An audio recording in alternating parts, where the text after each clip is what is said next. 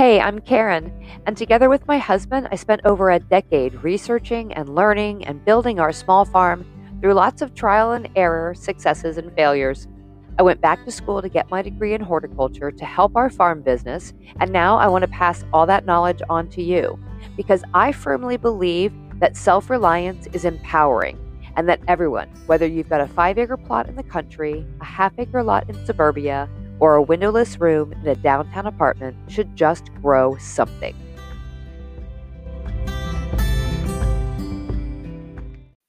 Hello, and welcome back to the Just Grow Something podcast. This Garden Talk Tuesday, we're going to talk about seed and plant selection. And please excuse my sometimes nasally tone today. We are in the midst of bed prepping and planting, and the pollen has reared its ugly head and triggered my seasonal allergies already. So, bad idea to choose an occupation that has you outdoors three quarters of the year when you have allergies. So, anyway, let's dig into today's topic. So, after listening to the first couple of episodes, let's say you figured out what types of plants you want to grow how much space you'll need to grow it, whether you're growing it in ground or in raised beds or in containers, and you've determined how many seeds or plants you'll need.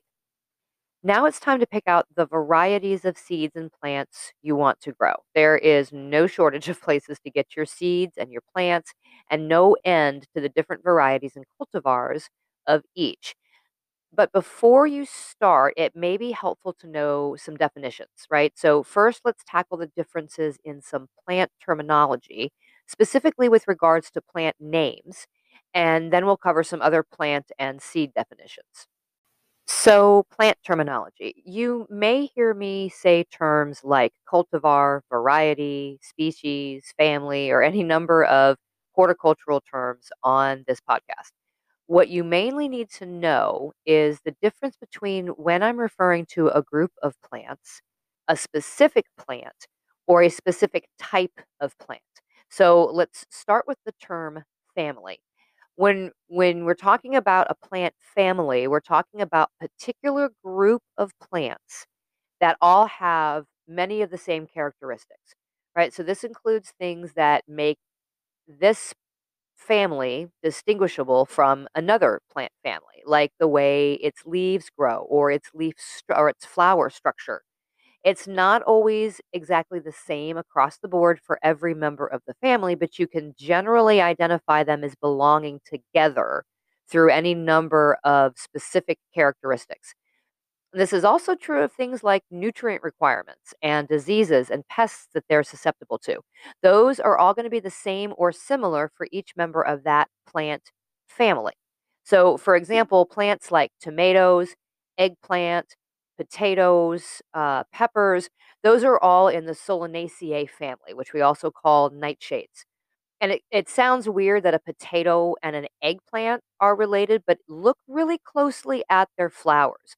Jump on and Google potato flower, eggplant flower, and, and put those images side by side. They're almost exactly the same, right? So keep the word family in mind when we talk about crop rotation in a future episode. So the next classifications further down from plant family that we talk about frequently are genus and species. Now, okay, if you remember anything from science classes in school, you'll recognize these terms. They may strike fear in your heart if you ever had to memorize the nomenclature of various plants or animals. Uh, let's see, how about Homo neanderthalensis, right? I tell you.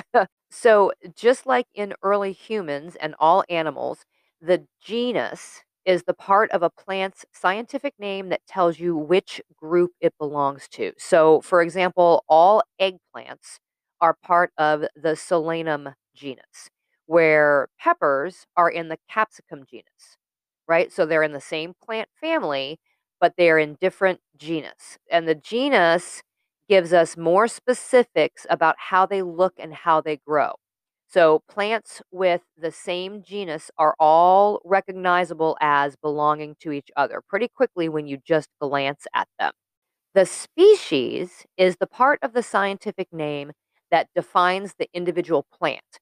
So this will further define like the color, the leaf shape, or sometimes who or where it was discovered.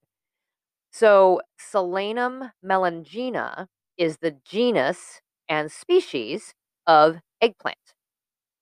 And then finally, we get down to variety and cultivar. And unfortunately, these two terms are often used interchangeably, even by me, but they really shouldn't be.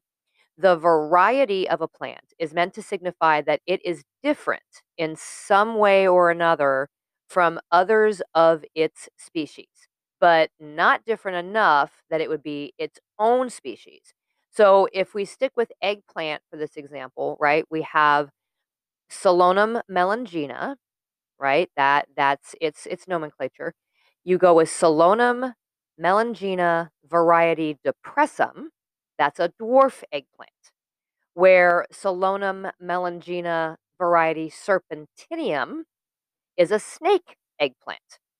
Eh, varieties will often occur in nature, and most varieties will reproduce true to type, meaning the seedlings will have the same characteristics as the parent plant if you replant those seeds. In that instance, so what is a cultivar? So a cultivar is a cultivated variety of a plant. Cultivar, cultivated variety, right?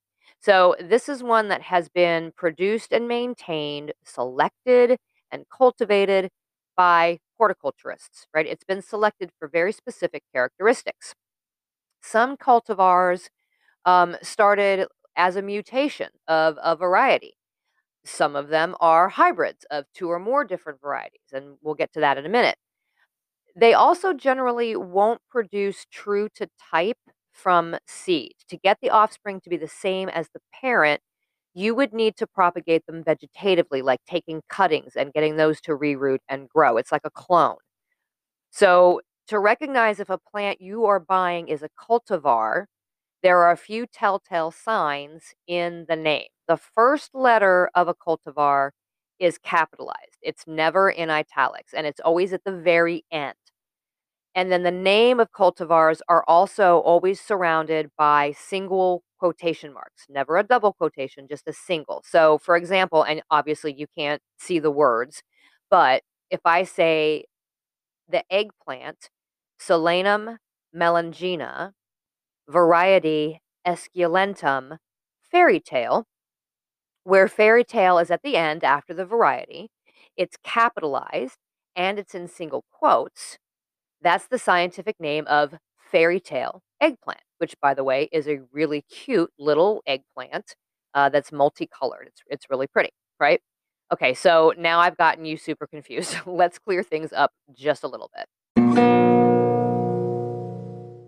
If you're planting from seed, a good way to understand what it is you're planting is to know if the seed is open pollinated or hybrid aside from the scientific nomenclature that we just talked about, this is the easiest way to understand what type of plant you are growing. So we'll start with open pollinated, right? An open pollinated variety is one that self pollinates or pollinates by wind or by insects. They remain fairly consistent. They produce seed that will grow into plants that are more or less like their parent plant the seeds from that fruit or vegetable can be saved and planted the next year and remain like the parents, assuming that they haven't cross pollinated with a different variety, right? Heirlooms are simply open pollinated varieties that have been around unchanged for a really long time, right? The generally accepted qualification is an heirloom is a variety that is at least 50 years old. Some organizations say 75 years in any case, it's old, right? So some have been saved for generations, and uh, some of them have been saved by only like one or two families in some rural town in the middle of nowhere. And then a seed company comes along and, quote, finds it, um, or some organization sees it. And now uh, they are among the most popular types of certain plants. Some of my favorite tomatoes to grow are heirloom varieties.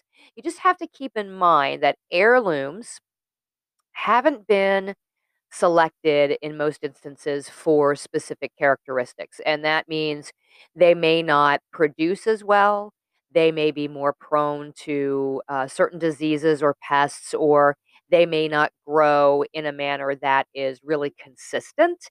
They may not have a usual, you know, shape and size, which is why you won't see heirloom varieties a lot of the time grown en masse for sale like at the at the grocery store because uh, you know uh, consumers have been trained to to think oh well it's uniform and it, it all looks the same it must be good and therefore you know heirlooms they don't look that way uh, unless you've got a grocery store that specifically has a display of heirloom tomatoes and even then you know they're only showing you the ones that are the prettiest um, and they don't ship well there's a lot of different reasons why you don't see heirloom varieties of things a lot of the time in the grocery store, and that's okay. It's all the more reason for you to grow your own. Um, hybrids. So, a hybrid is the result of pollination of one specific variety with pollen from another specific variety or varieties. So, a seed company will choose parent varieties that will produce first generation offspring, which they call F1 hybrids with the special characteristics that they want. And this is one way that we get a cultivar. So the desired trait that they're looking for could be size or shape or color or disease resistance or any number of things or any combination of those things. It's done in a really controlled manner so that all of the offspring are exactly the same. Why would you want hybrids? Well, for example, if you live in an area that is particularly susceptible to certain plant diseases like fusarium wilt, you choose a hybrid variety or varieties because this can go across different plants, um, bred to be resistant to that particular disease. It'll help keep your garden disease free. You may also prefer, say, in the in the aspect of tomatoes, maybe something that produces a little bit more uniform of a a fruit. Uh, hybrids are actually a good choice for organic gardening because they can provide an extra layer of protection against certain diseases that can't be easily controlled without some sort of chemical means. So you buy hybridized plants that are bred to resist those diseases and put them in the ground, and that lessens your need for any type of intervention later on down the road. Just remember, you can't save the seeds from a hybrid plant. I, okay, well, you can, but the resulting plant may not produce fruit the same way it did the year before. Hybrids will often revert to traits from one parent plant or another. I mean, hybrids can have as many as four plants. So if you replant the seed, you never know what you're going to get, which I mean can be fun. If you take a, a seed from a, a hybrid tomato and you save it and you replant it the next year, you're going to get a tomato. You just won't know what kind of tomato. So if you really liked the tomato that you harvested, you'll need to go and rebuy that plant or that seed again in order to to start it. Hybrid varieties are labeled as hybrid or F1 in seed catalogs. Oftentimes if you're looking on plant tags, it may or may not list that it's a hybrid. So you may have to look it up. Now, just because a plant is labeled as a cultivar with a capitalized name and single quotes doesn't necessarily mean it's a hybrid. There are plenty of ways to vegetatively reproduce a plant that has the characteristics the horticulturist wants. Let's say a leaf color, right, in a in an ornamental plant without cross pollination. So it's still a variety that has been chosen specifically for this leaf color. It hasn't been hybridized. But whatever the case, Cultivars and hybrids are unlikely to reproduce true to type from seed. So if you plan to save the seeds from your best garden produce for planting next year, go for open pollinated or heirloom varieties. And we'll do a whole show later on about seed saving. If we touch on organic for a minute, organic seeds can be either open pollinated or hybrids. They are grown on a certified organic farm and have not been treated with pesticides or coated with chemicals. Buying organic seeds will be more expensive, but doing so, you know, can help to protect the environment and will protect workers on seed farms from harmful chemicals. So, I mean, we we always look for organic seeds when we can get them. If you can't find organic seeds in the variety that you would like to grow, which happens to us a lot, go ahead and buy conventional seeds. The amount of synthetic chemicals on an individual seed is very small. If the level of chemicals is a concern for you, just watch out for conventional seeds that are coated with fungicides to keep them from rotting before they sprout. This is usually done to sweet corn, but it can also sometimes be done to squash and other seeds. Seed catalogs and the packets will generally note if the seeds are treated, so you can usually avoid them. If it's not noted, you will still instantly know when you open the package. The FDA requires seeds that are treated with poisonous chemicals to be dyed. We've seen them in red, like neon pink, and a really shiny green. So they'll be totally obvious when you open the seed packet up. So, something to watch for if you're concerned about the chemical usage in your gardens. And with that being said, let's lastly touch on GMOs. Uh, genetically modified or engineered varieties have had DNA from an unrelated organism artificially introduced. These are genetically modified many times to resist specific chemical herbicides or pesticides or to kill certain pests when they eat it. There are also cases where they're modified to resist specific plant viruses. So these are used mostly in commercial operations and they used to not be generally available for the home grower, but they're becoming more available in home gardening catalogs, specifically for things like sweet corn. And there are a few squash varieties I've seen recently. So if you're avoiding GMOs or GE foods uh, in your processed foods and you want to avoid them in your garden, look very carefully at the description in the seed catalog and look for the word transgenic. Uh, I have yet to see any of these varieties as plant starts uh, in your garden centers and stuff. So this is mostly going to be for things you're starting from seed.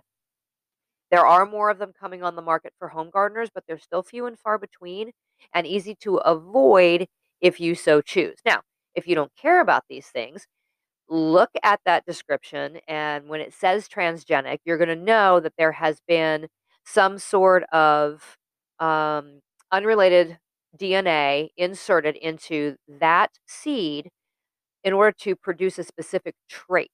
So it's going to have in the description what that trait is. Usually, like I said, it is something about a, a virus um, or a specific trait that uh, will resist chemical herbicides. So keep in mind, figure out whether or not that's something that you're going to want in your garden. They can absolutely be way more expensive because there's a lot of technology and a lot of money that goes into creating these types of seeds. There's not much better than looking out first thing on a sunny morning, gazing at my garden beds over a hot cup of coffee. As U.S. Marines, my husband and I drank a lot of coffee. As farmers, well, let's just say we should probably drink more water. At least we drink much better coffee these days, but it still has a military tie. We have four bags of freshly roasted coffee shipped to us every few weeks from Black Rifle Coffee Company. Black Rifle is a veteran owned business just like ours but they serve up premium coffee and ship it around the world. When you join their coffee club, your chosen brew is roasted, packaged, and shipped free to your door on whatever schedule you choose. And with every purchase, they're giving back to military veterans, active duty, law enforcement, and first responders. Ready to check them out? Go to justgrowsomethingpodcast.com slash coffee to save 20% when you join the Black Rifle Coffee Club. No commitments, cancel anytime but I'm pretty sure you won't. That's justgrowsomethingpodcast.com slash coffee for 20% off your coffee club subscription. So now that you know the lingo and you've decided if you want heirlooms or hybrids or both, it's time to find seeds and plants. So, starting your own seeds for your transplants is the most economical way to begin. Seed is relatively cheap, even when you're buying organic seeds when you compare that cost to buying full plant starts. Seed starting is also a really good lesson for kids. They get really excited about gardening when they can watch the seeds sprout. And we'll do a whole seed starting episode Um, you can really use a wide variety of small containers to start seeds. Old cardboard egg cartons are fantastic for this. Those little egg cups with their plants in them can be placed directly into larger containers or into the garden and will completely decompose into the soil. A quick internet search for starting seeds will give you way more results than you could hope to read. so pick her one, one or two, um, and get some ideas. And again, we'll do a whole uh, episode specifically on seed starting later on. Um, most large summer veggies like tomatoes and peppers will benefit from being started indoors and moving into the garden when they're big enough. They just seem to get off to a better start and they could be ahead of the game as far as weeds are concerned. And plants that need a long growing season when you live in a climate that has a shorter season can be started super early and transplanted when the weather is right. I mean, we have to do that here with our tomatoes, or our tomatoes would be producing very quickly. It's not to say that you can't plant many of these directly in the ground if your season is long enough. So, if you are in a very warm tropical climate, you could absolutely throw tomato seeds directly into the ground and allow them to do their thing. Just remember, as they're coming up, they are going to be competing against any weeds that are coming up. So, you'll have to keep your weed bed, your weed bed, you'll have to keep your garden bed very clear of weeds. Uh, cucurbits like cucumbers and melons and all manners of squashes are easily grown directly in the ground. You don't absolutely have to start those ahead of time. The reason that you may want to start them in pots and transplant them would be so that you can get a jump on the season and kind of try to keep away from the pests, specifically uh, if you got squash bugs or cucumber beetles, um, or if you have a lot of weed pressure.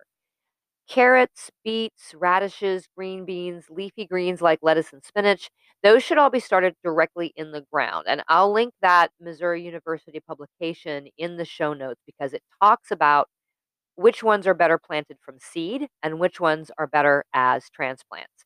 Again, you should always be able to find a, a publication from your local university extension that will tell you what is good for your region. But the information in this Missouri one is actually uh, pretty relevant across the board. So, when buying seed, there are plenty of quality organizations that we rely on or we have purchased from over the years. Our our top one is always Johnny's Selected Seeds. Um, they do heirloom and hybrid seeds and organic varieties. They're our go-to. They're our main seed supplier. And then for specialty stuff, we go with Baker Creek Heirloom. Um, they do heirloom and open pollinated, and they source them from all over the world. They actually go out and find these different varieties and bring them back and propagate them. Uh, Seed Savers Exchange, Seeds of Change, uh, High Mowing Organic, uh, any just about any seed catalog is going to sell a wide variety of seeds.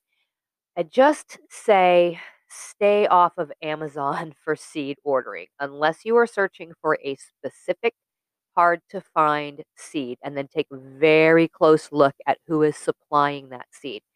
You don't want to be accidentally ordering seeds from overseas. Not only will it take forever to get to you, but you have no idea under what circumstances those seeds were grown. Seeds in the US that are that are grown and sold for plant starting have a very specific criteria that they have to met, and there's no guarantee something coming from overseas is going to meet those those um, uh, specifications. So just look through the descriptions in whatever catalog you're looking for, or on the seed company's website to determine whether or not the seeds you're looking at are open pollinated or hybrid. If you're not looking specifically for organic or heirloom seeds, you can get any manner of variety of seed packets at your local garden supply center. Uh, and oftentimes now they actually do carry a large selection of organic as well. Just double check the date on the back of the seed packet. If seeds aren't stored properly, they won't be any good. So buy seeds that have been packaged for the current growing season.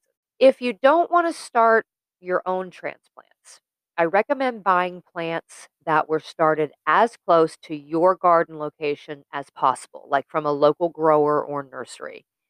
It will be better acclimated to your area. And growers at farmers markets or owners of local small nurseries, can often tell you a lot about the varieties and the cultivars they sell and can help you with growing and planting tips. If you can't find the variety that you're looking for from a local grower, then move on to the big box store that may have what you're looking for. Just know that even the big box stores can only offer so many varieties for sale. So if you've got your heart set on a particular heirloom variety, say, you may not have any other option than to buy that seed and start it yourself.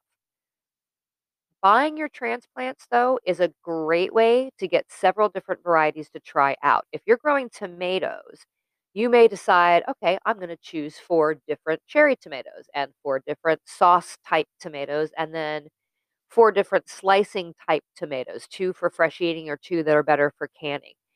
In that instance, you're not buying a seed packet of 35 to 50 seeds of 12 different varieties when you only need one or two plants of each to try them out. And if you choose open pollinated varieties, you can save the seeds from your best veggies this season and then use them next season without having to buy new ones. Again, we'll totally cover uh, seed saving later on.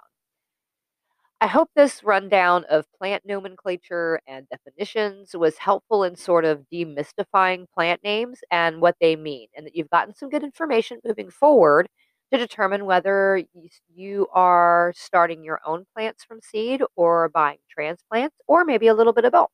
So until next time, my gardening friends, uh, keep dreaming of uh, your best garden, and we'll talk soon. You just finished another episode of the Just Grow Something podcast. I hope listening to these episodes is helping you understand more about how to grow and preserve your own food and maybe growing an awareness of food issues in general.